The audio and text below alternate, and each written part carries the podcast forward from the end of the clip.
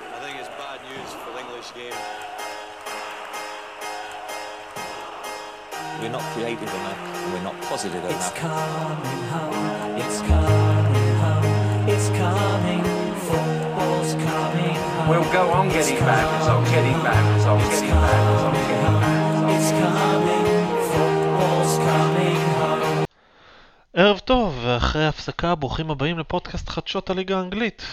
אנחנו בניגוד לליגה כן לוקחים פגרת חורף, אפילו שבישראל אין חורף, ועכשיו חזרנו אליכם רגועים, שלווים, וכאילו ששום דבר לא קרה במהלך החודש האחרון. אז אה, איתי נמצאים בר וקנין, מה העניינים בר? בסדר גמור, מה איתך אביעד? אני לא הפסדתי אליפות לליברפול אז אני בסדר. גם אנחנו עדיין לא הפסדנו, וזה לא רק אנחנו הפסדנו, זה גם אתם. בדברי, אה, בדברי הימים ייזכר שמנצ'סטר סיטי היא זאת שנתנה את האליפות לליברפול. אה, לא כפרה. זה ייזכר שגם אתם, וגם צ'לסי, וגם ארסנל, אפילו לסטר. אני, אני- אני מבין את הזריקת האחריות הזאת, אבל לא, זה, זה עליכם.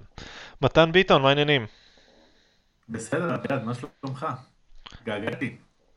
Uh, אני בסדר, לי אין את ארטטה, מצד שני לי יש את סולשר, אז כאילו... I got fucked. וגיא אוליאל, מה העניינים גיא? אהלן, מה נשמע? טוב, אה, אתה, תכף אנחנו נרחיב איתך על ארטטה, אתה לדעתי מהיותר שמחים שבחדר. שבחדר. אנחנו, אם תראה את הפוד הקודם, הוא היה המועמד מספר 1 שלי, שמח שהם חושבים כמוני. טוב, אז אנחנו ישר uh, לביזנס, אבל אנחנו נתחיל דווקא בליברפול. ליברפול זכתה ביום שבת באליפות העולם לקבוצות אחרי ניצחון בהערכה על פלמנגו, ובזמן שהיא הלכה וזכתה לה באליפות העולם לקבוצות, הפער שלה בטבלה, אפילו שהיא לא שיחקה בטבלה, רק הלך וגדל. אז אנחנו מדברים פה עכשיו יומיים לפני המחזור הבוקסינג דיי, וליברפול במקום הראשון כמובן, כמו שהייתה לאורך כל העונה למעשה, עם יתרון של 10 נקודות על אסטר שבמקום השני, ועם משחק ביד, 11 נקודות מסיטי, כמובן משחק ביד. אז מה אתם אומרים? מתי הם יעצרו ליברפול השנה, אם בכלל? מתי נתחיל איתך? אה, מתי הם יעצרו, זו שאלה טובה. אה, אנחנו צריכים להגיד על מה אנחנו קוראים אה, להיעצר, כי כמובן שתיקו, הפסד. מצפה להם עכשיו אה, לוז בכלל, בכלל, בכלל לא, לא פשוט. יש להם אה, כמובן את, אה, את לסטר עכשיו, ויש להם אחרי זה אה, משחק נגד אה, וולפס, אומנם באנפילד, אבל אה, יריבה ממש ממש לא פשוטה. זוכרים אותה שנה שעברה, מה שהיא עשתה לקבוצות הגדולות בליגה. אחרי זה יש להם משחק נגד שפילד, ושוב פוגשת את אה, אברטון בגביע, ואז אה, טוטנאם. יש לה לו"ז מאוד מאוד לא פשוט, בכל אופן. ממש אה, בתקופה אה, של החג עכשיו. אה, אני כן רואה אותה מאבדת נקודות שם. כי אה, פה זה השלב עכשיו של האמצע העונה שהעייפות מתחילה קצת להיכנס לעניינים, אה, ופציעות כאלה ואחרות. גם ראינו עכשיו את אה, צ'מברליין נפצע בגמר אה, אליפות העולם לקבוצות. אני מאמין שהם אה, אפילו יכולים להפסיד פה אחד המשחקים. עשה לי טובה, אל תתחיל לדבר איתי על עכשיו ייפצעו להם שחקנים, כי ראינו את צ'מברלן נפצע בזה, זה, זה הדיפולט שלו פצוע. כן, זה באמת הדיפולט שלו פצוע עוד אה, מתקופת ארסנל, אבל אה, תראה, אני, אני כן רואה אותה מפסידה פה איזה משחק. כי אי אפשר, אי אפשר להמשיך בקצב הזה על אה, כל המסגרות, אמנם הם יצאו מהמסגרת של, אה, של הגביע, אה, גביע הליגה, אה, אבל אה, אני כן רואה אותה מפסיד, מפסידה לפחות אה, משחק אחד פה במרוץ פה.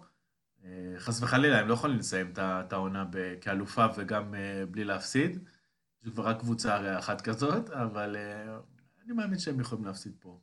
יש להם, כמו שאמרתי, לו"ז מאוד מאוד לא פשוט. אחד מהמשחקים פה הם יעשו תיקו, הם יכולים להפסיד לטוטנאם. אה, סביר להניח שהם גם הפסידו נקודות ממש בקרוב נגד לסטר, ממש במשחק הקרוב, עוד יומיים. אה, זה לא באנפילד, ראינו כמה צמוד זה היה באנפילד עם הפנדל של אה, מילנר אה, בדקה האחרונה. אני רואה אותם עושה תיקו, עושה תיקו במשחק הזה, נגד לסטר. תכף אנחנו ניכנס יותר ספציפית למשחק מול לסטר. בר, לסטר, שפילד יונייטד, וולפס, לא בהכרח לפי הסדר. ליברפול מאבדת שם נקודות באחד משלושת המשחקים הקרובים? קשה לי להאמין, אולי, אולי תיקו באמת מול לסטר, וזה גם בגדר אולי. אה, ראינו את לסטר מול סיטי, אמנם היא באמת קבוצה טובה, אבל אני חושב שגם ליברפול, גם מנצ'סטר סיטי, קבוצות קצת יותר איכותיות, אה, איכותי, איכותיות ממנה. אה, לא יודע אם הם הפסידו שם, אני דווקא כן מסכים. אני מסכים עם מתן, אני מאמין שהם, שהם יפסידו נקודות, לא יודע אם זה יהיה הפסד או, או רק תיקו במשחק כזה או אחר. זה גם הגיוני. והעומס, וכמות המשחקים, והעייפות, ודברים כאלה, בסופו של דבר אתה מפסיד נקודה פה ושם. לא חושב שהם כבר במצב שזה כבר, כבר לא ישפיע עליהם. וגם מותר, נקרא לזה מותר במרכאות, מותר להם להפסיד, מותר להם לאבד נקודות, זה בסדר. הם כבר הצליחו להשיג לעצמם פער שהוא באמת, אי, אפשר, אי אפשר לסגור אותו לדעתי. לגבי שלושת המשחקים האלה, כמו שאמרתי, בסופו של דבר, אולי תוצאת תיקו אחת מול לסטר, כל השאר אני מאמין שהם יעברו. טוב, אז בואו ניכנס שנייה למשחק מול לסטר, נתחיל איתך גיא. מה, מה הסיכוי של לסטר שמגיעה עם נקודה אחת משש, משש הנקודות האחרונות? מה הסיכוי שלה להוציא משהו נגד ליברפול, במיוחד איך שהיא נראתה מול אה, סיטי ומול נוריץ', שזה פחות טוב מהרגיל שלה? אני מסכים שהם נראו משמעותית פחות טוב בשתי המשחקים האלה. אסתר השנה קבוצה מצוינת, מהתחלים, אה, מהרגע שרוג'רס בעצם מונה שם. אה, אני חושב שהמשחק הזה נגד ליברפול יכול להיות וואחד נקודת מפנה בשבילם. כי טוטנאם, טוטנאם, סליחה, למרות שכאילו הפסידו לצ'לסי, אני עדיין חושב שהם עוד יכולים לסיים איכשהו בטופ 4, וצ'לסי זה צ'לסי. אז אה, יכול להיות שהפסד בליברפול ימוטט אותם, ויכול להיות שזה בעצם ייתן להם איזשהו בוסט קדימה בשביל באמת אה, לסגור את המקום ב- בליגת האלפות, בטופ 4, ברביעי לא ארסנל ולא מנצ'סטר יונייטד, לפחות כרגע לא נראות בדרך לשם.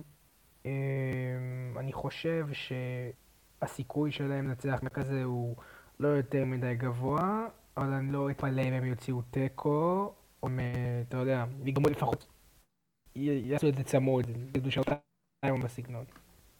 ו... בגדול ליברפול אמנם יכולה להפסיד את המשחק הזה מול לסטר, להרשות לעצמה להפסיד את המשחק הזה מול לסטר זו הכוונה, אבל אני במקומם הולך all in. כלומר, אם הם מנצחים את לסטר, הם פתאום מוצאים את עצמם עם 13 ו-14 נקודות מלסטר וסיטי, אם לא יותר מסיטי. משחק ביד, זה, זה, יש לך רשות להפסיד אחר כך שני משחקים בשלב שבו הם יצטרכו אותו. כלומר, לקראת פברואר. אז uh, מתן, מה אתה אומר? אנחנו נראה פה את ההרכב הכי חזק של ליברפול, או שהוא דווקא ייתן, ימשיך עם המנוחות כלומר שהוא נותן בזמן האחרון, פעם מאנה, פעם סאלח, פעם פירמינו? אה, קשה להגיד. אה, זה תלוי מה, מה, מה, מה המצב של הסגל שחוזר שם מהטורניר. הבנתי שיש עוד כמה פצועים, הטיפ בכלל לא, לא קרוב לחזור. כמו שאמרתי, צ'מברליין פצוע. Uh, צריך להגיד, אני לא אמרתי את זה מקודם כששאלת אותי על, אה, על מתי הם יעצרו, אבל צריך להגיד, ליברפול uh, אומנם מנצחת, אבל היא לא מנצחת uh, מה שנקרא קונבינצינגלי. כאילו, היא לא, היא לא שוחטת את היריבות שלה לאחרונה, וראינו את זה במיוחד uh, במשחק ליגה האחרון שלהם נגד ווטפורד. ווטפורד הגיעו לשם להמון מצבים. ואם הם היו טיפה יותר חדים, השחקנים שם, אה, אם זה דוקורו, אם זה סער, אם זה כל החבר'ה האלה של ההתקפה, דלופאו בכלל, שעשה לארנולד את המוות שם באגף, אה, הם לא היו רחוקים אה, מלעשות. זה לא, בוא נגיד, 2-0 זה לא תוצאה שממש משקפת את המשחק. ליברפול כמובן היה לה את המצבים שלה באנפילד, בווטפורד היו לה גם המון מצבים. אז ככה אני לא יודע כמה קלופ יכול להרשות לעצמו להתפזר. אמנם, כמו שאמרתם, הפער הזה הוא פער מאוד יפה, והם יכולים ככה קצת אה, לנשום אוויר, אבל אה, אתה יודע איך זה, זה תוצאה אחת רעה, ואז טיפה הביטחון מתערער, ואז עוד אה, תוצאה רעה מול יריבה מאחת היריבות הלא פשוטות שמחכות להם. בטוח שקלופ חושב על זה. אני חושב שאנחנו נראה את ההרכב האידיאלי שיהיה לו באותו רגע למשחק ממש עכשיו נגד, נגד לסטר. כי הוא יודע מי זאת לסטר, אה, רוג'רס עושה אחלה עבודה שם, וממש לא מעניין אותו שליברפול חוזרת עייפה שם מאליפות העולם לקבוצות. אנחנו נראה הרכב מלא לדעתי, אה, נראה משחק טוב, ואני חושב שלסטר תוציא לי שם לפחות אה, נקודה. בגדול אנחנו מדברים פה אגב על שתיים משלושת הקבוצות הכי יעילות התקפית, התקפית בליגה. כלומר, אה, ליברפול היא שלישית ביעילות התקפית, לפחות ברמת הניצול מול ה-XG אני מדבר. ליברפול שלישית, אה, טוטנאם שנייה, לסטר ראשונה בפער. ליברפול גם שנה שעברה הייתה כזאת. מנצ'סטר סיטי לא מקום אחרון, בוא נגיד שהיא גם לא מהגרועות, אבל... אה. מי שבדק את זה הוא חרטטן. אחת הגרועות בתבל. יש... לא אה, ראיתי ניצול מצבים כזה גרוע בחיים שלי, באמת. אז ממש לא. ווטפורד היא הכי גרועה בליגה, סאוטהמפטון אחריה. ווטפורד זה לא דוגמה. היא מגיעה בכלל לשער ווטפורד? ווטפורד הייתה אמורה להבקיע 21 שערים העונה והבקיעה 11. זה. הכוונה בחוסר יעילות. אה, אה, לא מנצ'סטר, סאוטהמפטון היא השנייה שהבקיעה 21 שהייתה אמורה להבקיע למעלה מ-27 שערים וכמובן מבין הצמרת כולנו יודעים מי הבאה בתור, מנצ'סטר יונייטד עם 26 שערים שהבקיעה מול 31 שהייתה אמורה להבקיע. אצל מנצ'סטר יונייטד אבל המספרים האלה טיפה משקרים. אנחנו נגיע לזה אחר כך, אבל בגדול יונייטד היא הקבוצה שקיבלה הכי הרבה פנדלים בליגה בפער. זה משפיע משמעותית על ה-xG, כי זה הופך מצב של 10% במקרה הטוב, אם בכלל, למצב של 76% גול. יונייטד שלנו עם פנדלים, מה פתאום? אני יודע שזה מפתיע, אבל כן. שמונה פנדלים ליונייטד, הבאה בתור מבחינת הפנדלים שהיא קיבלה, זה... אתם... טוב, אתם יודעים מי. כתבה. מה? מלכת עבר, מה זה? לא, ארסנל. ארסנל? חרטא. שלושה פנדלים. וואו, מה טירוף. נגד מי? מה, אתה מחשיב כאילו את החוזר שהיה בנוריץ' בתור עוד אחד? לא, מה פתאום. penalties received לפי Transfermarkt, היו לכם שלוש השנה. בליגה. נו, אבל זה זה Transfermarkt, ההזויים האלה, הם מחשיבים לך, אה, נו, פנדל כבישול. לא, לא, לא, זה. נתון- היה נוריץ', היה נוריץ', היה אסטון וילה, מה עוד היה? לא היה נגד טוטנאם אחד? לא. אז זה היה שנה לא, שעברה. אני חושב- אני חושב שקיבלנו נגד ברנלי, אם אני לא טועה. ברנלי בבית. לא, לא, הפקענו שער שדה. היה לכם אה, שלושה פנדלים שקיבלתם ושניים שהובקעו. אז אני חושב שהם מחשיבים את ההוא שהוחטא נגד נוריץ'. אין לזה הסבר אחר בגלל שזה הפנדל היחיד שהחטאנו. תכף אנחנו נבדוק את זה. לא הייתה איזה החטאה שלו ב- במיאג? שנה שעברה נגד ספירס. אוקיי, תכף אנחנו נוודא את הנתונים האלה, אבל אנחנו נמשיך בינתיים לנושא הבא, ואחד מהשניים המרכזיים, אני תכף אעשה את הבדיקה תוך כדי ו... או שאודה בטעות או שאסביר איפה צדקתי, אחד מהשניים, אבל אנחנו נתחיל עם המינוי החדש של ארסנל, מיקל ארטטה. אז אה, בואו ניתן שנייה את הבמה פה לאוהדי ארסנל, ואני רוצה להתחיל עם גיא כמובן, שזה בליבו. למה זה טוב? למה? למה? סליחה, למה? כי אתה לא מעניין. למה לא להתחיל... אתה לא? מעניין אותנו, אתה משעמם אותנו. זה הגיע לא מאצלי, ואתה מדבר עם מישהו מקריית. שמונה. אתה מדבר עם מישהו מקריית שמונה, סליחה, זה מאוד פוגע. המשפט הזה חרוט בליבנו. אתה תמתין לתורך. אני, תפאדל, אה, אני ארשה לך לה, לה, לה, להגיד את החלק השני הטוב, כי אה, אני גם אעשה ל- לפחות לאחד מכם challenge בשביל להגיד למה זה רע, אבל אנחנו נתחיל עם גיא שיגיד למה זה טוב. טוב, אז אני אתחיל מ-2018, בעצם בפעם הראשונה שהוא, שבעצם התחיל כל הדיבור עליו, כל הקישור אליו. אמ, גילוי נאות כזה, אני לא כל כך הייתי בעדו, אני לא רציתי אותו. אני רציתי מאמן יותר מנוסה, אני בראש שלי היה שמות אחרים לגמרי. וקרה יד המקרה, המינוי שלו נפל ממש ממש בדקות הסיום, הוא הודה את זה בעצמו במסיבת העיתונאים הראשונה שלו, אמר שהוא היה מאוד מאוד קרוב יותר ממה שהעיתונאים חושבים. זה המילים שלו, לא שלי. אה, קיבלנו את אונאי אמרי, שזה היה מאמן שבעצם אמרו לו, אתה תביא אותנו פה בשנתיים הקרובות לפחות לליגת האלופות, ומשם נראה. ובזמנו אני הסתכלתי על זה ואמרתי לעצמי, טוב, זה מה שצריך, אנחנו עכשיו צריכים להגיע לליגת האלופות, ומשם נראה. ולאט לאט אתה מבין שיש משפט כזה, אם אתה מכוון לירח, בסוף תגיע לכוכבים, אז אם אתה מכוון לתקרה, אתה המקסימום שתגיע אליו זה השקע של האור. אם אתה תביא מאמן בינוני שיביא אותך למטרות בינוניות, אתה תסיים 5-6. וזה בדיוק מה שקרה לארסנל, כי הסגל, בסופו של דבר, מה שקרה הקיץ מבחינת הסגל זה משהו שאף אחד לא ציפה לו. חוץ מה... בוא נגיד הדילוג הזה על ההגנה, הם הביאו שחקנים שאף אחד לא ציפה להם, הביאו אחרי ההפסד בליגה האירופית, אחרי הסיום במקום החמישי, אף אחד לא באמת ציפה שיהיה מה שיהיה. ואונאי אמרי עם הכלים שהיו לו, נכשל. עזבו את זה שהוא גם איבד את הסגל בדרך מבחינת חדר ההלבשה, הוא איבד את השחקנים עצמם. ואני חושב שברגע שהוא פוטר, הם לא רצו לחזור על הטעות הזאת עם כל המאמנים הבינוניים שהיו בשוק, שזה מרסליניו וזה לורן בלאן וכל מיני השמות המוכרים שכולנו מכירים אותם כשמאמן מפוטר והם מקושרים לקבוצה, והם החליטו ללכת על מישהו שהוא הימור יחסית. מיקל ארטטה, הבן אדם הזה בסך הכל היה בשנתיים האחרונות יד ימינו של פפ, שחקנים יכולים לספר לך על איך הוא שיפר אותם כמעט בעצמם, אם זה סטרלינג, אם זה לירוי סאנה, אם זה דלף, איך הוא עבד איתם על דברים שהם לא חשבו שיש בהם בעצמם. וזה גורם לך. אתה יודע, להגיד, טוב, אולי שווה לתת לו את הצ'אנס הזה, בטח ובטח ביחס לאופציות בשוק. עכשיו, אני גם אמרתי את זה הרבה פעמים השבוע להרבה אנשים ששאלו אותי, איך אתה בעדו?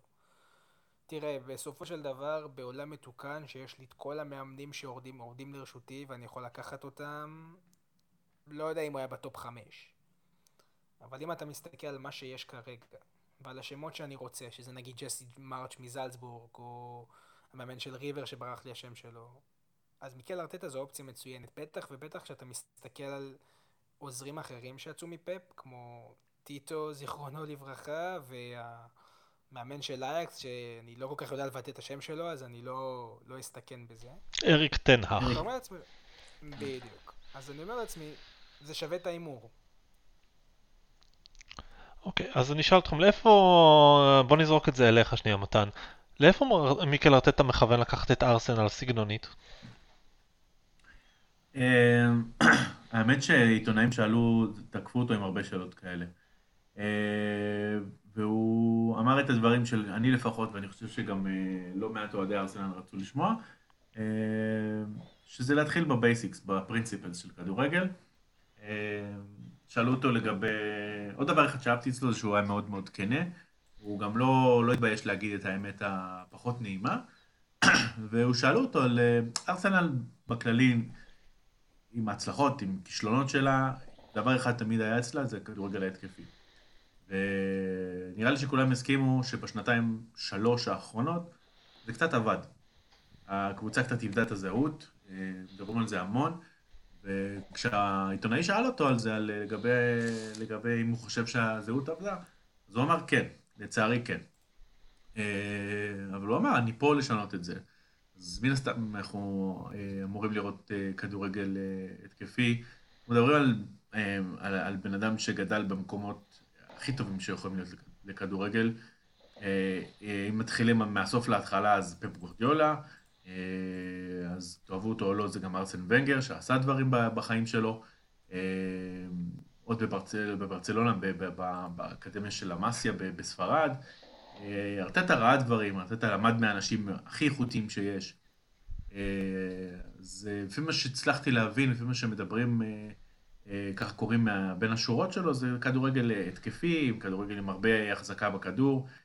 הוא מדבר על לשחק את המשחק שלנו בחצי של היריבה, ולהיות הקבוצה שמכתיבה את הקצב. אז אני מניח שמדובר בכדורגל מנצ'סטר סיטי שלום? אה, במובן מסוים כן, אתה יכול להגיד את זה. אני לא חושב שהשחקנים של ארסנל כמובן לא, לא ברמה לשחק את הכדורגל של מנצ'סטר סיטי כרגע, אבל אה, לפחות הסגנון אני מאמין שיהיה אה, דומה, זה כדורגל אה, התקפי, שהקבוצה כופ- כופה עליך ולא לא כמו שאמרי, אה, אחת הביקורות שהיו עליו, שהוא יותר מדי מתכונן ליריבה ומשחק אה, בכפוף אליה ולא לא כופה את צורת המשחק שלו על היריבה. אז עם ארטטה אני מניח שזה יהיה שונה, הוא ינסה להחזיק יותר בכדור, אה, פחות עיבודי כדור, אה, פחות ינסה לספוג את הלחץ, להכתיב את הקצב, אה, קצב כדורגל אה, אה, מהיר אני מניח. אני לא יודע אם אנחנו נראה לחץ גבוה, אני גם לא חושב שבהתחשב בשחקני ההגנה וקישור של ארסנל כדאי ללחוץ גבוה יותר מדי, אה, אבל זה פחות או יותר מה ש... זה פחות או יותר מה שהצלחתי להבין מהרעיונות שלו. מה הסיכוי שאת אה, ארסנל תלך לשלושה בלמים לפחות העונה איתו? אני לא חושב אה, שגם בזה סיכוי. אני מסכים עם גיא, האמת, קשה לי להאמין. אני, אני לא חושב שהוא יו- יוותר על, אה, על עוד קשר באמצע, כי שוב, כמו שאני אומר, אני, מאמין שהוא ינסה לשלוט כמה שיותר במשחק, זה אומר לוותר על קשר ב- לטובת בלם. קשה לי להאמין. אה, אני מניח שאנחנו נראה משהו כמו 4-5-1 או אה, 4-3-3, אם מסתכלים על זה בצורה של, אה, של ווינגרים, אה, שחקני כנף. אה, מה שארסנל כן יש לה עכשיו בניגוד לעונה הקודמת.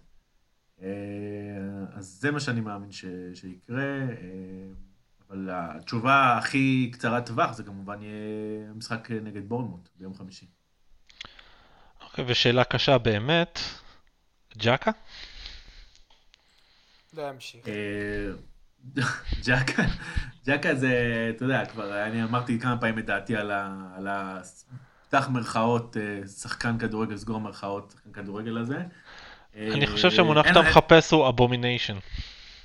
כן, סביר להניח. תשמע, לדעתי הוא לא, הוא לא שחקן לרמות האלה. אה, ככה בלשון המעטה, בלי יותר מדי להיות בוטה, הוא לא שחקן לרמות האלה, זה לא, זה לא קשור אליו.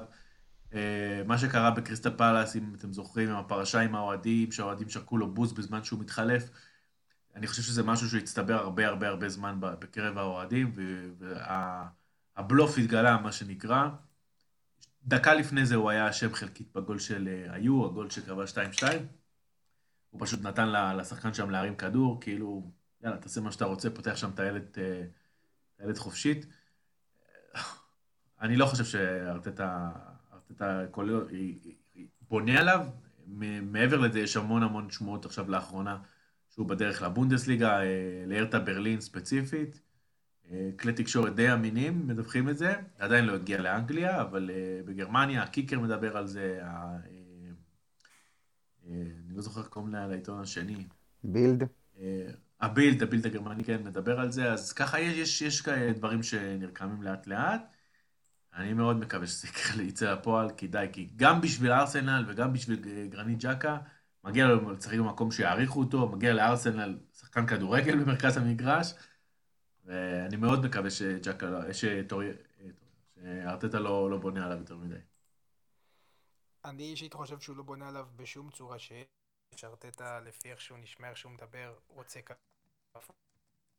מג'קה, רוצה שחקן דינמי, רוצה שחקן שזז, רוצה שחקנים שלוקחים אחריות, וזה כאילו 180 מעלות מג'קה. אה, מה גם שהיום, אני לא רוצה לפרסם מתחרים, אבל אה, דיוויד אורנסטיין היום בפוד שלו הוא דיבר על העניין, הוא אמר שארסנל בשוק בינואר הקרוב גם בשביל בלם וגם בשביל קשר. אז אני לא רואה מצב שנכנס קשר וג'קה לא יוצא, אני לא רואה כזה סיכוי. אני לא חושב שמיקל ארטטה ייתן לו להישאר. למרות שהוא אמר שכל שחקן הוא ייתן לו, אתה יודע, מה שנקרא דף חלק, אבל לדעתי זה משפט יח"צ כזה, אני לא חושב שהוא ייתן לו באמת להישאר פה. בטח אם תהיה אופציה באמת מהרטה ברלין, הדיבור זה שיש להם משקיע חדש, הם רוצים לשים עליו הרבה כסף. אה, ולדעתי, אם תבוא הצעה, ארסנל תלך על זה. כן, השאלה היא מה... האם מצבת הקשרים הנוכחית שלכם מאפשרת את זה? כי בלעדיו אתם נשארים basically עם שני לא, קשרי אז- אמצע. אז כמו שאמר- אז כמו שאמרתי, אז אה, במידה והוא הולך, אז אמור להיכנס אחד. היום דוד אורנסטיין דיבר על זה בפוד שלו, הוא אמר שארסנל בשוק בשביל גם קשר וגם בלם. ובפרנס פוטבול בכלל דיברו על זה שארטטה רוצה שתי בלמים ו- וקשר, אבל אני אקח את זה טיפה בערבון מוגבל. אה, בכל מקרה, אני גם אמרתי את זה שגם אם יובל נעים היה בלם את ארסנל, היה דורש חיזוק בינואר, אז זה לא מפתיע אותי כאילו שזה, שזה ישר מגיע אחרי שהגיע מאמן חדש, ונראה מה יהיה מהבחינה הזאתי. משהו מעניין, ארסנל ב-1995, ארסנל ב-1995 היא רצתה את ארסן ונגר, היא שקלה אותו, מסיבות כאלה ואחרות הם החליטו שהם פחות בקטע, בחרו על מנג'ר בינוני, אנגלי, ברוס ריוק, ופיטרו אותו אחרי שנה, אחרי שנה הלכו על ארסן. מזכיר טיפה את הסיטואציה שיש עכשיו, איך זה ייגמר, נדע בהמשך. בר, בוא ניתן לך את הצד הקשה. מה רע בו? למה ארטטה לא אה, מתאים? פשוט אין, אין, לא יודע, אין הרבה רע, זה, זה כמו, ש, כמו שהם אמרו בהתחלה, זה הימור. בסופו של דבר, לקחת מאמן חסר ניסיון, זה הימור. ולארסנל, כמו ארסנל, יש לה את השאיפות משלה, ויש לה, והיא לא קבוצה בינונית או קבוצה תחתית, שהשאיפות שלה זה להתברג באמצע הטבלה ולסיים את העונה וזה הכל. יש להם שאיפות שהן קצת יותר גדולות, לפחות להיכנס לטופ 4 ברגעים האלה, וכנראה שגם בהמשך זה יהיה תארים, גביעים, כל מה, ש... כל מה שקשור לזה. אז זה הימור. אה, יש דברים טובים אצלו, כמו, ש... כמו שכולם אמרו, זה הניסיון שהוא רכש ממאמנים אחרים. ודברים אחרים, פשוט חוסר, חוסר ניסיון כמאמן לבד. אז אה, צריך לראות איך הוא יתמודד עם הלחץ, ואני בטוח שיש הרבה לחץ בארסנל, וראינו את זה גם אצל אמרי, וגם אצל השחקנים, וכשהתקופה לא טובה, ולך תדע איפה הם יסיימו את העונה הזאת, אם הוא לא יצליח להרים אותם ל... לא יודע, השאיפה אולי כרגע זה טופ 6, אני מאמין. כן, מתן, גיא, טופ 6? לשם כך הביאו אותו לפחות. תשמע, תשמע, השאיפה הרשמית, כרגע זה גם אה, ראול סנייאי, המנכ"ל של ארסנל, וגם אדו, המנהל המקצועי, שניהם דיברו על זה. השאיפה הרשמית כרגע נשארה עומדת בעינה, טופ 4. האירופית. זה ברור, זה, זה, זה הגיוני, אני לא חושב שמותר להם להגיד משהו אחר חוץ מזה. בדיוק, אבל זאת השאיפה הרשמית בלבד. אני לא חושב שמישהו ישפוט אותו על זה, אני חושב שכל מה שהוא ישיג העונה זה בגדר בונוס. גם אם זה מחוץ לטופ 6? גם אם זה מחוץ לטופ 6. תשמע, אם הוא ליבי קלופ סיים 7 בעונה הראשונה שלו. לא, אין בעיה, לא, אני לא, אומר, אני לא אומר לפטר אותו אה, אם הוא לא עושה את טופ 6, אבל בסופו של דבר צריך לראות... אני אומר שבשונה מאמרי, זה מאמן שאתה הבאת אותו לפרויקט ארוך טווח. לגמרי, זהו. את אונה אמרי אתה הבאת לפה בשביל שהוא ייתן את השנתיים האלה, פלסטר זמני. לפחות בשנה כן. אחת הוא יעלה, ומשם נראה. אתה מבין? חשיבה כזאת היא לטווח שהיא יחסית קצר. גם השחקנים שהוא הביא זה שחקנים שהם בהתאם. ליכשטיינר, או סוקרטיס, או כל מיני חבר'ה כאלה. אה, דוד לואיז. עכשיו, השאלה שלי פה, אני אגיד לך מה. פרויקט ארוך טווח זה משהו שחשוב אה, לקחת, ברגע שאתה מחליט לקחת את ההחלטה הזאת, אתה צריך לתת לו זמן. השאלה, בגלל חוסר הניסיון של, אה, של ארטטה, שזה מה שלרעתו בסופו של דבר, האם ייתנו לו באמת המפתחות לקחת פרויקט ארוך טווח, כשראינו שכבר, גם אצל האוהדים בשלב מסוים, אין כבר סבלנות. אין כבר סבלנות לראות את אותו, אה, נקרא לזה חרא, אותו חרא על המגרש כל שבוע. ווואלה, הייתי השנה במשחק שלכם, וראיתי את האוהדים שלכם, וראיתי איך הם מתנהגים. ווואלה, זה קשוח, זה קשוח. השאלה זה ממה יראו ממנו. הרבה אנשים התלוננו על אונאי אמיר על זה שאתה לא רואה שום דבר, אתה לא באמת יודע מה הוא רוצה, אין לו איזשהו משהו ברור, כל משחק היה משנה מערכים או משהו בסגנון. אני מאמין שאם יראו מארטטה משהו בהתקפה, יראו, אתה יודע, ניצוצות, משהו כזה שייתן להם איזושהי תקווה, ילכו אחריו. אין לי ספק שילכו אחריו. אני חושב שבשביל שארטטה יראה ניצוצות, גם בלי שמתן אמר את זה, אם, אם, אם אביעד היה שואל אותי, הייתי אומר את זה חד משמעי, ואפילו לא שמעתי את המסיבת עיתונאים שלו, אני בטוח שהוא ישחק. ינסה לשחק את הסגנון של מנצ'סטר סיטי, בשביל לעשות את זה, בשביל לעשות את זה, אז אני אומר, בלי, לקרוא שום דבר ובלי לשמוע, אני בטוח שזה מה שהוא הולך לעשות. Uh, הוא יצטרך כמובן שחקנים הרבה יותר טובים בשביל להגיע לרמת גימור של שיטה ברמה של סיטי, אבל חלקית נקרא לזה, הוא גם יצטרך שחקנים מתאימים, זאת אומרת שהוא גם יצטרך רכש, והשאלה גם פה, אם שוב פעם, ההנהלה של הארסנל תשתף פעולה, תיתן לו יותר רכש, תיתן לו יותר את השחקנים שמתאימים לו, כי אם תשים לב, אצל מנצ'סטר סיטי הרבה, ובאמת הרבה מתחיל מהחלק האחורי, שזה בערך רוב הבעיה שיש לארסנל. כי זה, זה כמעט לזה. כל החלק האחורי.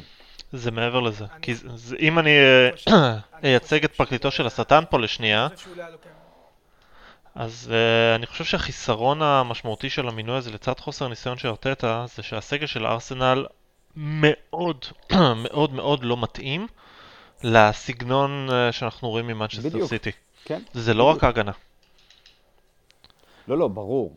אובמיאנג ופפה הם שלם. לא שחקנים שמתאימים לסגנון של ה possession football הסבלני שסיטי אוהבת לשחק, כי הם שחקנים של דריבל ותכלס למשל. אה, טוריירה הוא גם לא שחקן כזה. אתה יכול להגיד את זה גם על רחים סטרלינג לדעתי. אה, מצד אחד... כמה כאילו השחקן יראה, אתה יודע, מאמץ להסתגל למאמן. ברור שעל הנייר... כן, אבל פה לדעתי אין לארטטה את ההזדמנות הזאת לשבת עם אה, פפה, לצורך העניין, אני אקח דוגמה כמו שהוא עשה עם סטרלינג כפרויקט, לא יודע אם יש לו את הזמן לשבת פרטני עם פפה. יש לו את הזמן, זה לא... הזמן. אה, אה, אתה יודע, זה לא, לא, אה, ל- כשאתה מאמן, כשאתה מאמן וכשאתה עוזר מאמן זה, זה עולם אחר, וכשאתה עוזר מאמן יש לך את הזמן לקחת פרויקט שלם ולבנות אותו מאפס, כשאתה מאמן אתה לא יכול להתייחס ספציפית רק לשחקן אחד ולבנות אותו לגמרי. לא, לא, זה לא לא הנקודה הזאת. זה אותו דבר. זה לא הנקודה הזאת, זה דברים אחרים בהקשר הזה. כמו למשל העובדה שבמעמד בין השניים, לפחות תפיסתית, אז אה, ארטטה לא מגיע במעמד של גוורדיולה. כשגוורדיולה בא לשחקן כמו סטרלינג, אז אתה יודע שמה שהוא אומר מקבל משקל הרבה יותר משמעותי מאשר ארטטה בא לפפה, זה דבר ראשון. דבר שני זה העניין של ההשלכה של הבעיות, כלומר, שחקן כמו רחים סטרלינג גם יודע שאם הוא לא מסתדר עם המנג'ר במנצ'סטר סיטי ולמנג'ר יש גב מההנהלה, הוא ילך הביתה, כי למרות שהוא עלה להם 50 מיליון, הכסף לא מעניין אותם בקטע הזה. ארסנל לא באמת תזרוק את פפה הביתה. אם יהיה מאבק בין השניים, אני לא בטוח שארסנל תגיד פפה הביתה או משהו בסגנון הזה. זה, זה לא שאני אומר שיהיה מאבק, אבל זה, זה משליך על אה, המוכנות של השחקן ללמוד. והדבר השלישי, וזה אני לא יודע עד כמה הוא קריטי, אבל הוא כן יכול להיות שיהיה לו משקל, פפה מבוגר בשנתיים לפחות ממה שסטרלינג היה כשגוורדיולה התחיל לעבוד איתו. כלומר, פפה בן 24 וחצי, פחות פרויקט בשלב הזה, הוא הרבה יותר קרוב למי שהוא מאשר סטרלינג היה בגיל 22. אוקיי. אז אנחנו נמשיך מפה, אנחנו נמשיך הלאה. אה, טיפה, לא רחוק. צ'לסי ארסנל. זה בא אחרי אה, הניצחון הנאה של אה, צ'לסי על טוטנאם. זה יהיה משחק שני של אה, ארטטה. יש למישהו מחשבות על מה אנחנו הולכים לראות שם? מתן, נתחיל איתך. אמ, מחשבות כרגע שלי הם נטו בגדר השערות. של כולם. אמ, כן, כי, כי לא, אני מדבר בעיקר בגלל אה, ארטטה ולמפרד אה, אה, עושה, עושה עבודה טובה בצ'לסי, לא חושב שאפשר לבוא אליו יותר מדי בטענות. אממה, מול הגדולות, אה, העונה, אני חושב שטוטנאם זה היה הניצחון היחיד שלו. אה, כולנו זוכרים איך הליגה התחילה עם אה, יונייטד, הוא כמובן לא ניצח את, את ליברפול, הוא הפסיד שם בסטמפורד ברידג', הוא הפסיד כמובן לסיטי. לא כל כך הולך לו נגד הגדולות. אם זה מוכנות, אם זה ניסיון, אם זה מפסיד טקטית למאמנים טובים ממנו. בוא נהיה הוגנים להיות. גם, חוץ מליברפול, המשחק מול טוטנאם היה בסך הכל, כאילו הכל היה בחוץ. אה, נכון, נכון. אה, כמובן שיש לזה משקל, אין ספק. אה, אבל עדיין, אפשר, כאילו, יכול להוציא תוצאה. אה, שוב, אני לא בא להגיד עליו משהו רע, למפרד מאמן צעיר, מאמן מתחיל, לא מנוסה מספיק. גם צ'לסי, אני חושב שהיא לא פיניש ארטיקל, היא גם צריכה, היא גם קבוצה שצריכה רכש ועדיין לא סגורה לגבי כל מיני דברים שם. פוגש מאמן אפילו פחות אה, אה, חסר, יותר חסר ניסיון ממנו, זה ארטטה. אה, זה אומנם באמירטס ולא, בברידג'. אה, אה, צ'לסי כביכול אה, פייבוריטית, ארסנל ממש כאילו נמצאת בצומת דרכים עם המאמן ועכשיו. אה, אבל יש את המשקל של הביתיות. נראה משחק טוב לדעתי, אני חושב שזה הרבה תלוי בכמה מהר אה, ארטטה יבין את הסגל שלו ומי צריך לשחק ואיך צריך לשחק. אין לו הרבה זמן, מן הסתם. אה, אצבעות אני כמובן מחזיק לארסנל, אבל אני רואה פה... אני לא אופתע אם צ'לסי תנצח את זה. כמה שזה לא כיף לי להודות בזה. האם למפרד אה, ייצמד לשלושת הבעלמים שעבדו לו מול אה, טוטנאם? או שזה היה רק אה, לפתרון אה, זמני למשחק ספציפי? אני לא חושב, אני לא חושב שהוא... זה טוטנאם בבית זה... קודם כל זה, היה, זה מה שלדעתי חנק את טוטנאם, מה שלמפרד עשה שם, שלושה בלמים, טוטנאם ומוריניו נ- נתפסו ככה עם המכנס נכנס למטה, הוא לא יודע איך לאכול את זה כל כך. אה, הוא חנק מאוד מאוד יפה שם, שלושה בלמים ועם אה, קנטה שככה מגונן עליהם. אה, אני לא חושב, אני חושב שזה היה חד פעמי לדעתי. אוקיי, אנחנו נדבר עוד על צ'לסי טוטנאם, אני לא חושב שזה היה אני לא חושב שמוריניו בדיוק נתפס עם המכנסיים כלפי מטה, ואנחנו עוד נגיע לדבר על זה, אבל אם כבר מוריניו, אנחנו נעבור שנייה נושא ונקפוץ לקבוצתו לשעבר של מוריניו. מנצ'סטר יונייטד, אחרי ניצחונות מרשימים מאוד מול טוטנאם ומנצ'סטר סיטי, חזרה לשגרה שלה עם אה, תיקו ביתי מול אברטון והפסד אה, חוץ מול ווטפורד. אין הרבה מה להגיד על המשחק מול ווטפורד מבחינת כמה שזה היה שובר שיאים. זה היה ניצחון ה... שחיפשת. מה? מביך, זאת המילה שחיפשת. לא, חיפשתי שובר שיאים. דיברתי על הכוונה של אה, השיאים שיונייטד שברה עבור ווטפורד. אה, ווטפורד הבקיעה השנה משהו כמו שלושה שערים פר מנג'ר, ופתאום היא באה עם שניים במשחק אחד. נדמה לי שזה היה ניצחון אה, הבית הראשון של העונה, גול ראשון העונה לטרוי דיני. whatever you choose, that, אז נראה that לי is אפשר what להחתים את get. המאמן לעוד איזה שלוש שנים עכשיו. מעכשיו לתת לו את החוזה. זה... אתה יכול לתת חוזה לנייג'ל פירסון גם לעשר שנים, אורך החוזה לא שווה כלום בווטפורד, כפי שאי אלו מנג'רים גילו השנה. אז דוקטור ג'קיל ומיסטר הייד של מנצ'סטר יונייטד, אני אתן לכם להתחיל, תן לך בר להתחיל לצורך העניין, what the fuck is this. אה, ולפני כן. דבר קטן לפני כן, אה, גיא צודק. לארסנל היו שני פנדלים השנה, השלישי הוא באמת הפנדל החוזר מול נוריץ'. ארסנל היא גם היחידה שנרשם לטובתה פנדל חוזר בתור פנדל נפרד, כי לסטר שהיה לה פנדל חוזר מול ברייטון, זה נרשם בתור פנדל אחד. אבל, אמרתי לך, ה Transfermarkt הם, אה, הם, הם סופרים לפעמים דברים בצורה קצת שונה. שוב, פה יש פה איזשהו חוסר אה, אחידות. הפנדל החוזר של ארסנל נספר כנפרד, הפנדל החוזר של ארסנל וברייטון לא נספר כנפרד. יכול להיות שזה קשור לעובדה שהוא בהתחלה, לא, בעצם לא, שניהם אה, הוחטאו ואז הובקעו. אה, אולי סתם, סתם חוסר תשומת לב. אז, uh, אבל נחזור אליך. Manchester United, what the fuck is this bar? take it away. אה, וואו, באמת שאני לא, לא, לא, לא ידעתי איך להגיב לדבר הזה, למרות שלא ראיתי את המשחק, אבל יצא לי לדבר עם כמה אוהדי יונייטד לאחר מכן. אה, וואו, מקום אחרון, כאילו... אני לא מצליח, לא יודע אם סולשר פשוט מצליח להביא את הקבוצה שלו מול הקבוצות החזקות יותר. הוא פשוט לא יודע להכין אותם למשחקים האלה, ואז כשמגיע איזה קבוצה קטנה, אז הוא, הוא לא מכין אותם דרך, באותה דרך. אני לא יודע, מה, לא יודע מה הוא עושה שם, באמת, אני לא יודע מה, על מה עובדים פחות או יותר באימונים, זה אולי אתם, אתה כאוהד יונייטד אה, תוכל לדעת. אני לא יודע, אין הסבר, כאילו, מה, אני, אני מנסה לחשוב, אולי חוסר מוטיבציה של השחקנים, מה, מה, מה כבר יכול להוביל ל, מ, לעצור את מנצ'סטר סיטי ללהפסיד לקבוצה בערך הכי גרועה שנמצאת כיום בליגה. איך, איך אפשר להגיע לכאילו לרמת הבדלים כזאת ענקית? לא, לא, לא, איך, כאילו, זה... לא הצלחתי להבין את זה. ואין אין לי כאילו גם, כמו שאמרתי לך לפני כמה רגעים, חיפשת את המילה מביך. חוץ ממביך, אני לא מצליח למצוא שום מילה שתתאר את המשחק ש, שהיה שם. שום מילה אחרת. אז בוא אני אנחה אותך טיפה קדימה לגבי uh, מה קרה שם. מנצ'סטר uh, יונייטד השנה מתוך 18 משחקי ליגה, בשישה משחקים החזיקה בכדור בפחות מ-50%. האחוז ההצלחה שלה במשחקים האלה הוא 5 ניצחונות משישה משחקים, המשחק השישי הוא תיקו מול ליברפול, שבו היא הובילה עד דקה 85.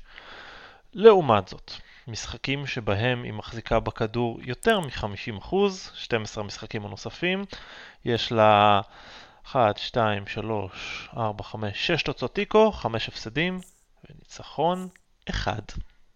נוריץ' בחוץ. ואת זה המאמן לא עושה שיעורי בית בשביל להבין שאולי עדיף לו בשיטה השנייה? זה לא עניין של לא פה ארבע דקות.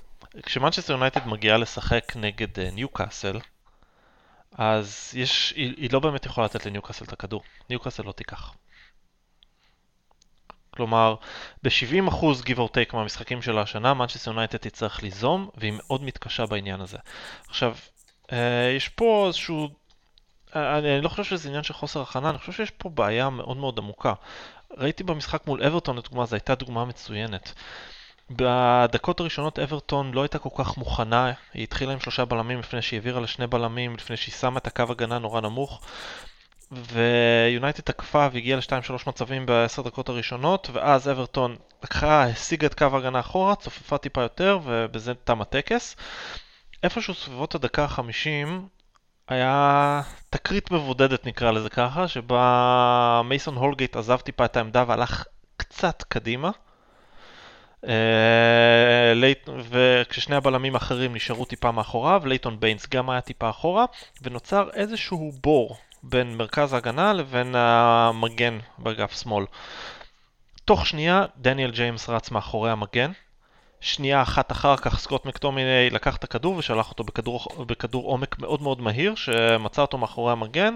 כדור הרוחב שלו הורחק ברגע האחרון, אבל תוך שתיים, שתיים וחצי שניות מנצ'סטר יונייטד זיהתה בור ושטח בהגנה של אברטון והכתה.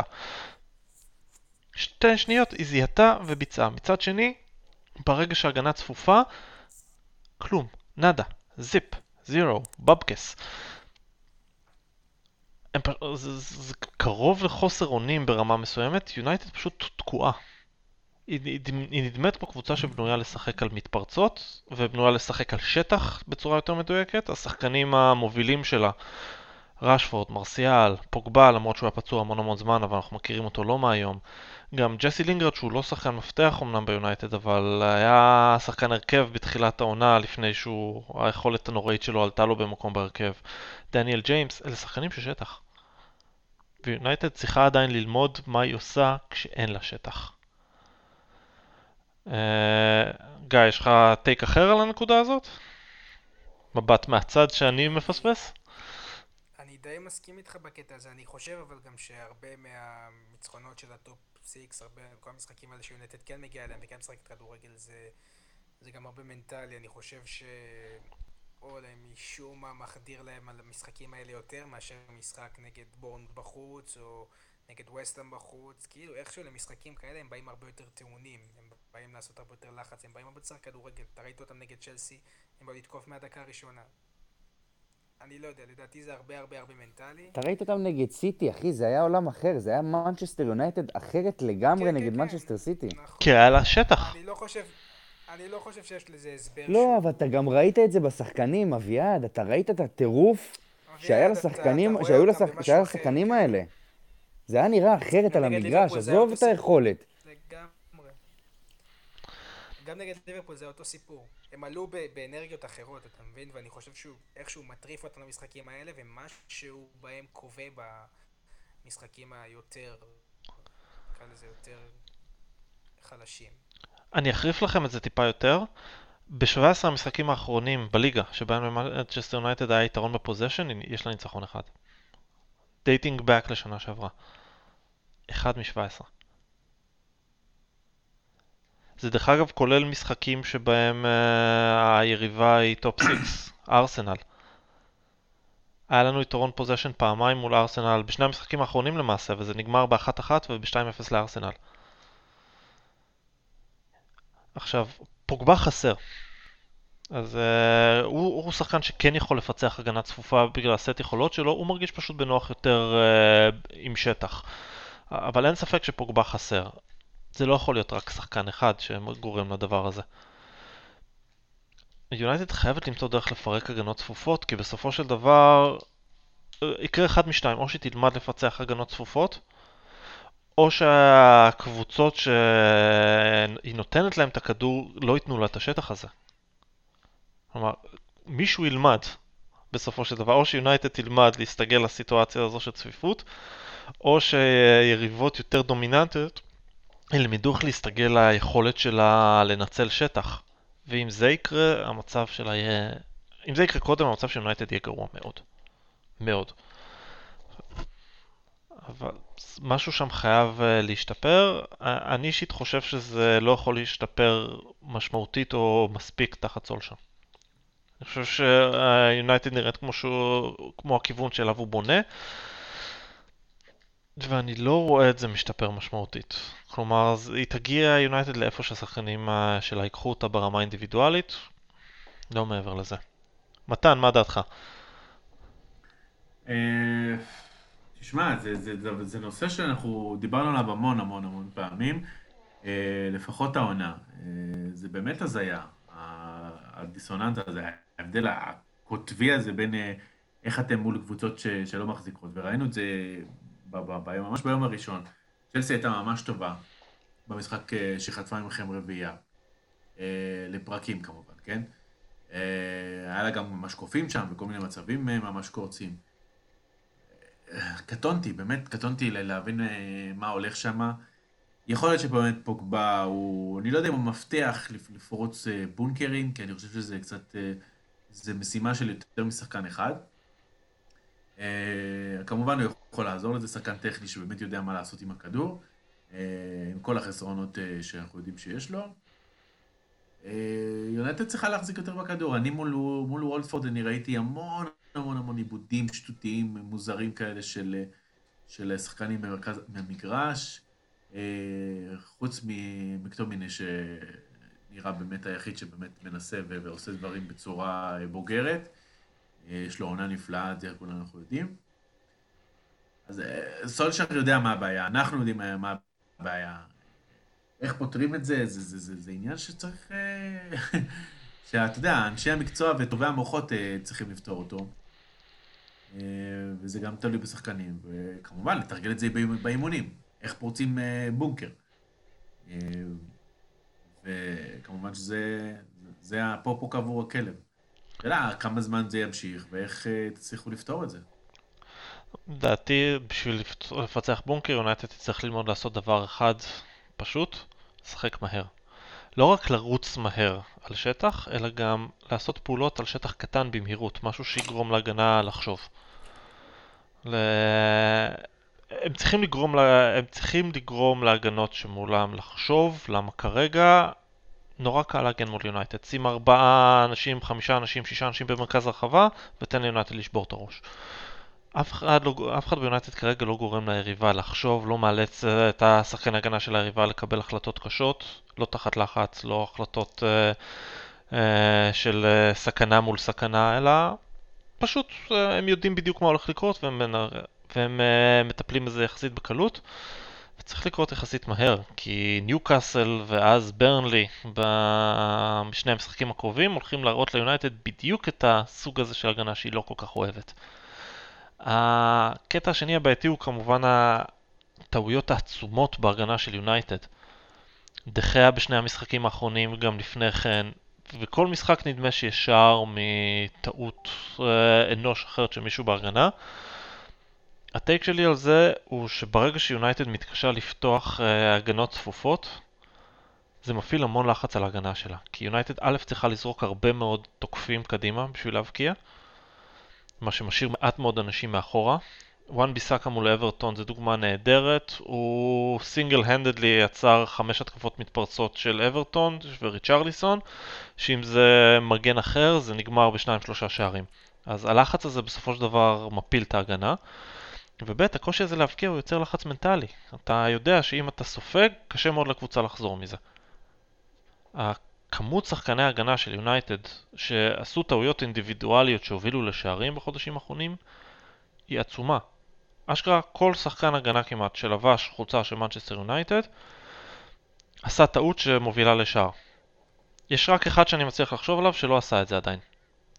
100 שקל למי שמנחש ראשון מי זה. וויליאמס. לא, וויליאמס אשם בשער השוויון של אה, אסטון וילה. הוא לא יצא לנבדל שם בזמן והשאיר את מינגס אה, חופשי. אוף, רציתי 100 שקל. גבירותיי ורבותיי, קבלו אותו, האחד והיחיד, לוק שו. מלך, האליל.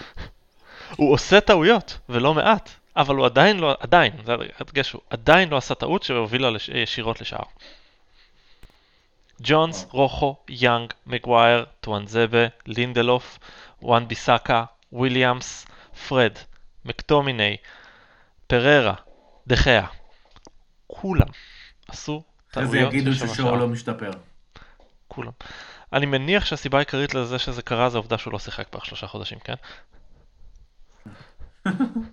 והוא כן עשה טעויות ופשיעות לאורך הדרך, למשל הוא אשם ישיר בקרן שאברטון קיבלה, שהובילה לגול שלה, אבל אתה לא מאשים אה, שחקן בגול אה, בצורה ישירה בגלל שהוא גרם לקרן. הגול הזה הוא על דחיה ועל השופט. אז uh, אני מחכה לטעות של לוקשו. מקווה שלא נאכל על זה תחת במשחקים הקרובים. ומכאן אנחנו נעבור לנושא הבא. Uh, גם טיפה קשור ליונייטד, כי זה המאמן שלה לשעבר, וכי זה קשור למה שראינו במשחק של יונייטד נגד ספרס. האם מוריניו באמת למד משקיעות העבר שלו? בר, נתחיל איתך. אה, אני בטוח שהוא עשה קצת שיעורי בית, בוא נגיד את זה ככה.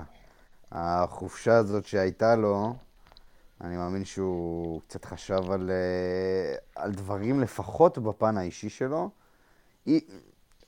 אפשר, אפשר להגיד קודם כל שבוודאות הוא לא השתנה ב-180 מעלות. אי אפשר לשנות מישהו בן כמה הוא 60 היום, פלוס מינוס. אי אפשר להפוך בן אדם בגיל הזה.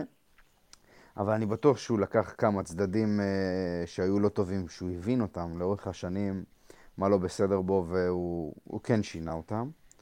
Uh, ואת זה נוכל למדוד רק לאורך תקופה שהיא די ארוכה, וכשהקבוצה תגיע למשברים ודברים כאלה, לא במשחק uh, אחד או, או יותר. Uh, שוב, לשפר דברים, אני מאמין שהוא ישפר. צורת משחק, קצת קשה לי להאמין שהוא יפתח פה עכשיו איזשהו משהו שונה מעבר למשהו שהוא יודע לעשות, כי בסופו של דבר זה גם מה שהוא מאמין בו, וזה גם מה שהוא יודע. זה לא איזה סט כלים חדש פתאום שהוא ימציא את עצמו. אה, אני מאמין ששוב, החופשה הזאת, הוא למד כמה דברים, לקח בטח, הסתכל, חקר, הסתכל על קבוצות אחרות, לקח דברים חדשים מהכדורגל היותר מודרני. והוא יישם, יישם דברים חלקיים בקבוצות שלו. שוב, זה גם בהתאם לשחקנים שיהיו לו, ובהתאם לכסף ש...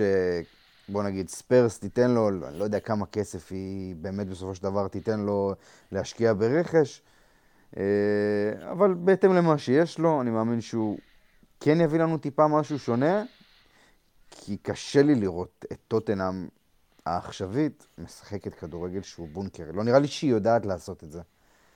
אז אנחנו נראה קצת משהו שהוא קצת יותר התקפי ממוריניו. אה, גיא, מה דעתך? האם מוריניו למד? התקדם?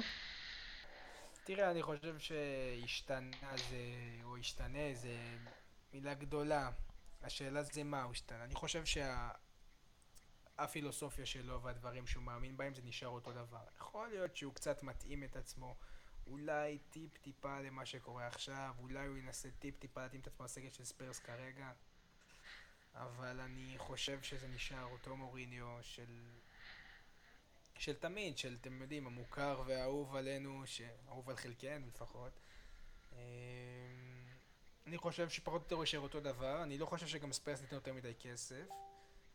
זה שהוא שכנע את אה, אלדרוויל לחתום על חוזה חדש זה נחמד, אבל אני לא חושב שהוא יצליח להוציא מהם עוד משהו. נגיד אריקסן הוא לא יצליח לקבל עליו, אולי ורטוק כן, אבל הוא ביקר אותו השבוע, אז אני לא חושב שגם זה יקרה. נצטרך לראות מה יהיה, אבל אני לא חושב שהוא השתנה. אני לא חושב שזה... תשמע, ב... כמה, כמה משחקים כבר היו דקות? זה חמש משחקים? אני חושב שהוא ספג משהו כמו עשרה שערים. כן, ההגנה של טוטנאם זה זוועה, וזה הקטע שמטריד אותי במוריניו החדש. כלומר, עדיין לא ראינו אותו מבקר שחקנים שלו, ויכול להיות שזה יקרה. הוא אפילו נכנס קצת ברודיגר על uh, התגובה שלו לבעיטה של סון, ותכלס סון בעט בו ולסון מגיע אדום, אבל uh, מוריניו ביקר אחר כך את רודיגר על התגובה שלו, בתור הגנה על סון. העניין הוא שמוריניו הלך לדיפולט שלו בשני המשחקים uh, אה, האחרונים מול קבוצות גדולות. הוא בא בגישה של כדורים ארוכים ופחות שחקנים להתקפה גם מול יונייטד וגם מול צ'לסי. ההגנה שלו חלשה. כלומר, אה, לא, לא השחקנים בחלשים, אבל הם עוברים עונה חלשה, יש לו בעיה חמורה במגינים, כי רוז ואורי זה מגינים נוראים. ובן דייוויס עדיין אה, בדעיכה מתמשכת. יש לו רק את דייר כקשר אחורי, אז הדיפולט של מוריניו הוא לגונן על ההגנה, וזה מה שהוא עושה במשחקים גדולים, ופה הוא לא למד שום דבר. כי לפעמים הפתרון הכי טוב להגנה כזאת הוא to unleash uh, את ההתקפה שלך. כלומר, אתה בא מול צ'לסי, אתה בבית, אתה לא צריך להעלות אה, שני קשרים אחוריים ולגונן על החבר'ה שלך ולתת את הכדור לצ'לסי בהכרח. אתה יכול פשוט להגיד, אוקיי, יש לי את סון, יש לי את טלי, יש לי את לוקאס מורה, יש לי את הארי קיין, בואו ננסה לדחוף את אה, צ'לסי אחורה, יש להם הגנה שייקית. בואו ננסה לתקוף אותם וככה להוריד לחץ מההגנה שלי. את זה הוא לא למד. הוא עדיין, הדיפולט שלו זה כשמשחק קשה או משחק יותר זה, זה לצופף מאחורה, כדורים ארוכים ומתפרצות. וזה לא עוזר להגנה שלו. מתן, מה, מה איתך? אתה חושב שמוריניו השתנה, למד משהו, או שאנחנו מהר מאוד נראה לחלוטין את מוריניו הישן? קודם כל, זו תקופה שלא מספיק אה, אה, לשפוט בה. מוריניו נהנה מהפיל גוד פקטור, מה שקורה למאמן חדש שמגיע לקבוצה חדשה, היה להם איזה באונס למשך כמה מחזורים שם, למרות שזה כן קרטע לקראת אה, סוף המשחק. אה, גם מול וסטהאם, נראה לי גם נגד אסטון וילה, חטפו שערים אה, בדקות האחרונות. מוריניו זה מוריניו, אני לא חושב, ש... אני לא חושב שנראה ממנו משהו, משהו חדש. כששאלו אותו בסקאי לגבי זה ש... הוא חזר לאמן עכשיו וזה, אז הוא דיבר על זה שפשוט הוא נהנה מהתקופה אה, בלי אימון, אה, הוריד, הוריד טיפה סטרס ונרגע טיפה ודברים כאלה, אבל אה, אנחנו יודעים מי זה הבן אדם הזה.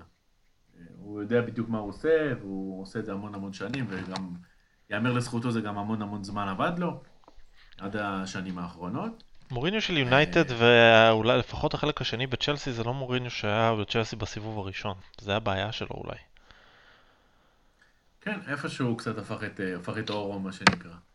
אה, אבל אה, לשאלתך, לא, אני לא חושב שהוא השתנה, אני חושב שזה אותו מאמן, עם, שנהנה טיפה מהתקופה שלה, אתה יודע, ככה התחלה עם קבוצה חדשה. רואים אותו כזה קצת מחבק שחקנים, קצת בא לעודד אותם אחרי הפסדים. בוא נראה, בוא נראה מה יקרה. היה איזה קטע עם... עד הפעם הבאה שהוא יצא עליהם בתקשורת. כן, היה איזה קטע עם מוריה, שאורי אמר משהו ברשת אה, חברתית, אני לא זוכר, הוא שלח איזה חצי עקיצה ככה למוריניו, ומוריניו ראה את זה, ומוריניו ככה, אתה יודע, העמיד אותו במקום, אמר, שחקן שלי שידבר בצורה הזאת, הוא יבין מהר מאוד ש... שמולי לא עושים את זה ככה, אולי טיפה עקץ אה, מאמנים אה, כמו פוצ'טינו, מאמנים אחרים שהיו לו. לא יודע, חסר איזה חצי ריב קטן עם שחקן, וכבר, אתה יודע, אתה יודע כבר מה הולך לקרות. אורי המטומטם, בלי שום קשר. כן, אה? זה, זה כאילו לא... אנחנו מדברים פה על בן אדם שהוא, שיש, היה וידאו שלו קורא לכוכב של הקבוצה שלו, הומו, שמזדיין עם המאמן אה, של הקבוצה, משהו בסגנון הזה, על זלאטן ולורן בלאן. הוא הכחיש את זה למרות שהיה fucking וידאו שלו אומר את הדברים האלה. ורק כשהוא קלט שזה לא, לא רק מוקלט אלא גם מצולם, אז הוא יצא למסע ה... המסע ההתנצלויות. אבל הוא כל כך מטומטם, אוריה. כל כך. כן. לא היה אמור לבוא אליכם באיזשהו שלב, זה היה איזה דיבור כזה שהוא קרוב ליונייטד. היה גם מקושר לארסנל. לא, לא, היו דיבורים שהוא קשור ליונייטד, אבל היה ברור שזה לא הולך לקרות. זה היה שקרי סוכנים, זה קרה בתקופה שזלאטן היה ביונייטד. לא, לא רואה סיטואציה שבה אורי דורך בקבוצה שזלאטן משחק בה אחרי הסיפור בפריז. אוקיי. זלאטן היה שובר אותו או משהו כזה. זלאטן, אם הוא רוצה, היה שובר אותו כבר באימונים, אבל... אה, זה מה שאני אומר, שחקן מטומטם. לא יעזור כלום. לא, באמת טיפש, אין ספק. טוב חברים, אז אה, אלא אם כן יש לכם איזה שהם אה, אה, משחקים מסוימים שאתם רוצים להמליץ עליהם בבוקסינג דיי, יש פה למישהו איזשהו המלצות צפייה מלבד ליברפול לסטר וארסנל צ'לסי? האמת שלא, אני לא כל כך התעדכנתי בשאר המשחקים. לא נראה לי שיש איזה משהו קריטי. אין שום... יש עכשיו דיווח בסקאי, שלחתי לכם. על התעניינות חדשה בין בעלים של ניוקאסל. אה, דיל גם הנושא הזה לא ייגמר לעולם. לא ייגמר לעולם. הוא לא ימכור את הקבוצה הזאת גם מ... לא יודע מה יקרה. אנחנו נדבר בפודקאסט הבא על ניוקאסל. אני, אני מקווה שזה יהיה אחרי הפסד ליונייטד אה, ב Boxing Day, אבל מה שסטיב ברוס עושה שם זה אחלה עבודה. באמת אחלה לא, עבודה. למה, למה? יש לי לקוחות, אוהדי יונייטד שאני- שמגיעים למשחק, תן להם לראות הפסד, מה קרה? תמשיכו להתרסק. תשמע, תראה, הכל יכול להיות. אנחנו, יש לנו, אנחנו מוקלטים, און טייפ, יש לנו את בר, מה הוא מאחל ללקוחות שלו. אל תגיש להם את זה רק, בסדר? טוב חברים, היה לי העונג ואנחנו ביום חמישי, אנחנו מתחילים את העונג שלנו. מעכשיו יש משחקים בחמישי, שישי, שבת, ראשון, יש 40 משחקים, לא? משהו כזה? לא, לא, זה משהו כזה, כי זה ארבעה מחזורים בסופו של דבר, אבל חמישי, שישי, שבת, ראשון, ולדעתי גם שלישי, רביעי וחמישי. כלומר, חוץ מיום שני, משחקים בהכל. אה, בשלישי אין, אז דבר שלישי אין. סליחה. אין דבר יותר כיף מזה, שישי חורפי הולך להיות, מנצ'סטר סיטי בערב, יש כדורגל בערב, אה, פנן. ואז 4-0 וולפס, וככה זה נגמר. יאללה, בעזרת השם. כולנו וולס ביום שישי, זה בסדר. לגמרי. אני בטוח. חברים, היה לי העונג, אנחנו נתראה בשבוע הבא עם חצי סיכום של המחזורים אה, והכנה לקראת אה, מחזור אמצע השבוע הבא. תודה רבה לכם, ואנחנו נתראה בקרוב. תודה לך. ערב נפלא. תודה רבה.